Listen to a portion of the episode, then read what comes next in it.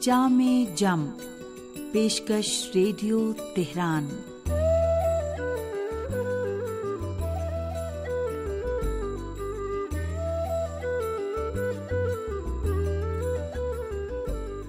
عزیز سامعین محمد و علیہ محمد پر درود و سلام۔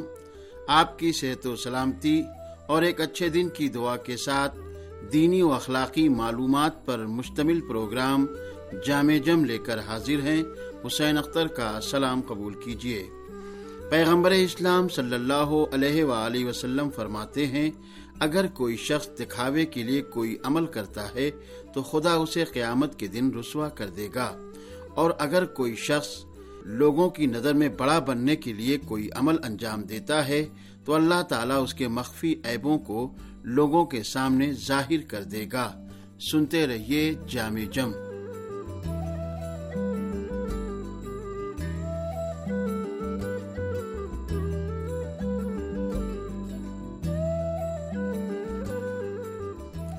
انسان کی پیدائش کا بنیادی مقصد خدا بند عالم کی عبادت ہے اور عبادت میں جان اخلاص سے پڑتی ہے۔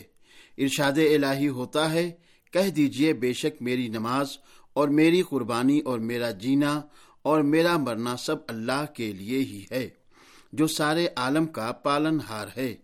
چنانچہ اخلاص تمام اعمال کی روح ہے اور وہ عمل جس میں اخلاص نہ ہو، اس جسم کی مانند ہے جس میں روح نہ ہو۔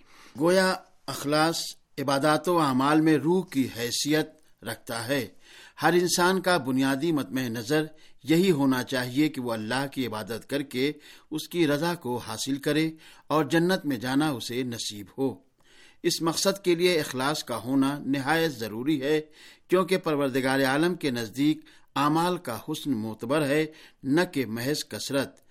چنانچہ اعمال کی قبولیت اور اس پر اجر و ثواب کے حصول کے لیے اس میں روحانیت و اخلاص اور کیفیت کا اعتبار ہے، نہ کہ محض تعداد یا قلت و کثرت کا۔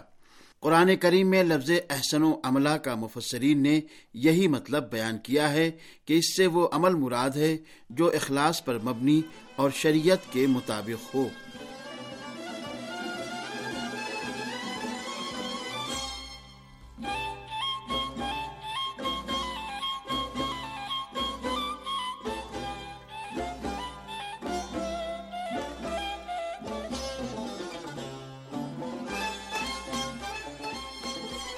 اعمال صالحہ کی قبولیت کے لیے دو شرطوں کا ہونا ضروری ہے۔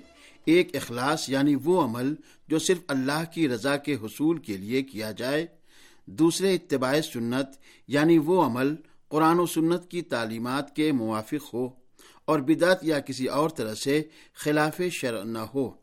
منقول ہے کہ بغیر اخلاص کے عمل کرنے والے کی مثال اس مسافر کی سی ہے جو اپنے زیادہ راہ کی جگہ مٹی سے اپنی چادر بھر رہا ہو، کیونکہ اس طرح وہ خود کو فضول کام میں تھکا رہا ہے، جس میں اسے کوئی نفع نہیں ہے، اور ان اعمال کے بارے میں جنہیں انسان بکثت بجا لاتا ہے اولن تو اپنے ہر نیک عمل میں اپنی نیت پر توجہ کرے اور دیکھے کہ آیا میں وہ عمل اللہ کی رضا کے لیے کر رہا ہوں یا کوئی اور فاسد غرض اس میں شامل ہے۔ لہذا سب سے پہلے اپنی نیت میں اخلاص پیدا کرے مثال کے طور پر، جب ہم وضو کریں تو پورے خلوص سے انجام دیں، کیونکہ وضو ایک ایسا عمل ہے جسے انسان پانچ وقت کی نمازوں کے لیے انجام دیتا ہے۔ اب وہ عمل پورے اخلاص اور اس بات کو ذہن میں حاضر رکھ کر کیا جائے کہ یہ عمل میرے لیے اجر و ثواب کا باعث ہے اور میں اسے صرف اللہ کی رضا کے لیے کر رہا ہوں۔ اسی طرح نماز میں اخلاص، روزوں میں اخلاص، زکوٰۃ و صدقات میں اخلاص، توبہ میں اخلاص، اللہ کی خشیت سے رونے اور گریا و زاری کرنے میں اخلاص با پردہ عورت کے لیے پردہ کرنے میں اخلاص یعنی پروردگار عالم کو راضی کرنے اور اتباع شریعت کی نیت کرنا ضروری ہے ورنہ تو وہ محض ایک معاشرتی رسم بن کر رہ جائے گا۔ قرآن و سنت میں اخلاص سے کی گئی عبادات اور نیک اعمال پر دنیا و آخرت میں مفید ثمرات و فوائد کی خوشخبری دی گئی ہے۔ کیونکہ اخلاص سے بجا لایا گیا عمل اللہ کے نزدیک بہترین اجر و ثواب کا سبب ہے، جس کے سبب مخلصین کو آخرت میں بلند و بالا درجات نصیب ہوں گے اور دنیا میں وہ گمراہی سے محفوظ رہے گا۔ اور زمین و آسمان کی مخلوق خدا کے حکم سے اس بندے سے محبت رکھتی ہے۔ دنیاوی مصائب اس کے لیے آسان ہو جاتے ہیں۔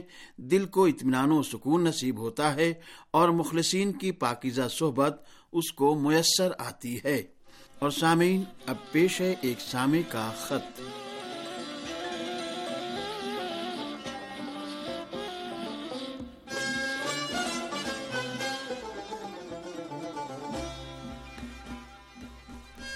محترم محمد احسان صاحب مرکارا ضلع کورگ، کرناٹک، ہندوستان سے لکھتے ہیں کہ بہت دنوں کے بعد شعبہ اردو کے نام خط ارسال کر رہا ہوں۔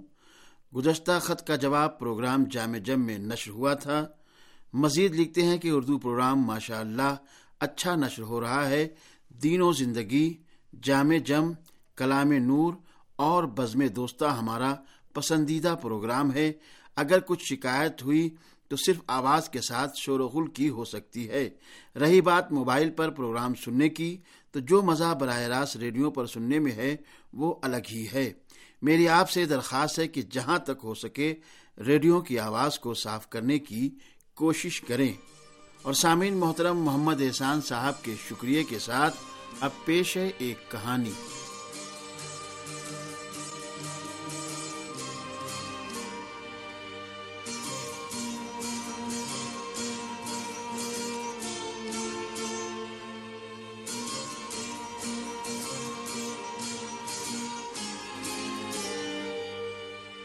ایک گھر سے ناچ گانے کی آواز بلند ہو رہی تھی۔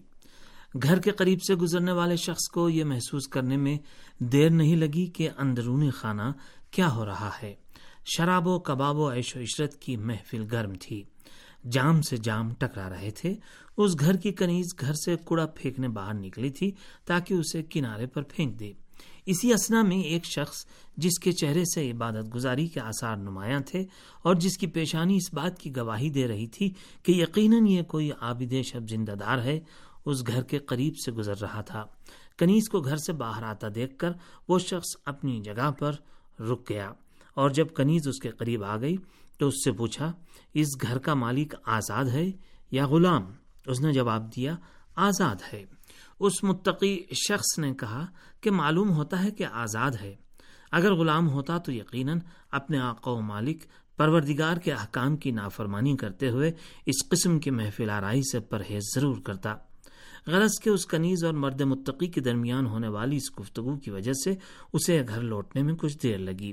جیسے ہی وہ کنیز گھر کے اندر داخل ہوئی تو اس کے مالک نے پوچھا کہ آخر تو نے اتنی دیر کیوں لگا دی؟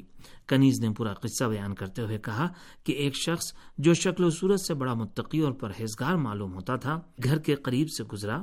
اور اس نے مجھ سے یہ سوال کیا اور میں نے اس کا یہ جواب دیا۔ پھر وہ یہ باتیں کہہ کر چلا گیا اور میں گھر واپس آ گئی۔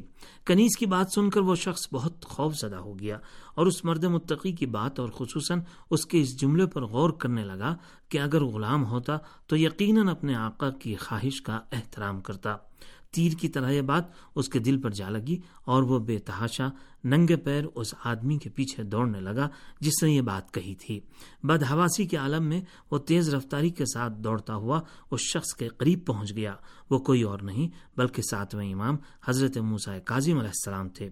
اس شخص نے امام کے سامنے توبہ کی، چونکہ وہ توبہ کرتے وقت ننگے پیر تھا، لہٰذا اس نے کبھی بھی جوتا نہیں پہنا اور تمام عمر ننگے پیر چلتا رہا۔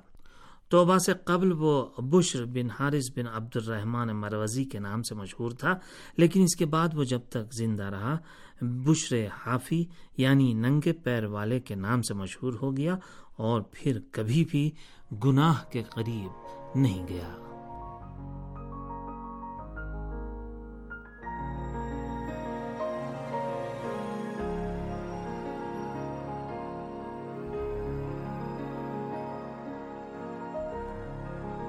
سامعین، اسی کے ساتھ پروگرام جامع جم اپنے اختتام کو پہنچا۔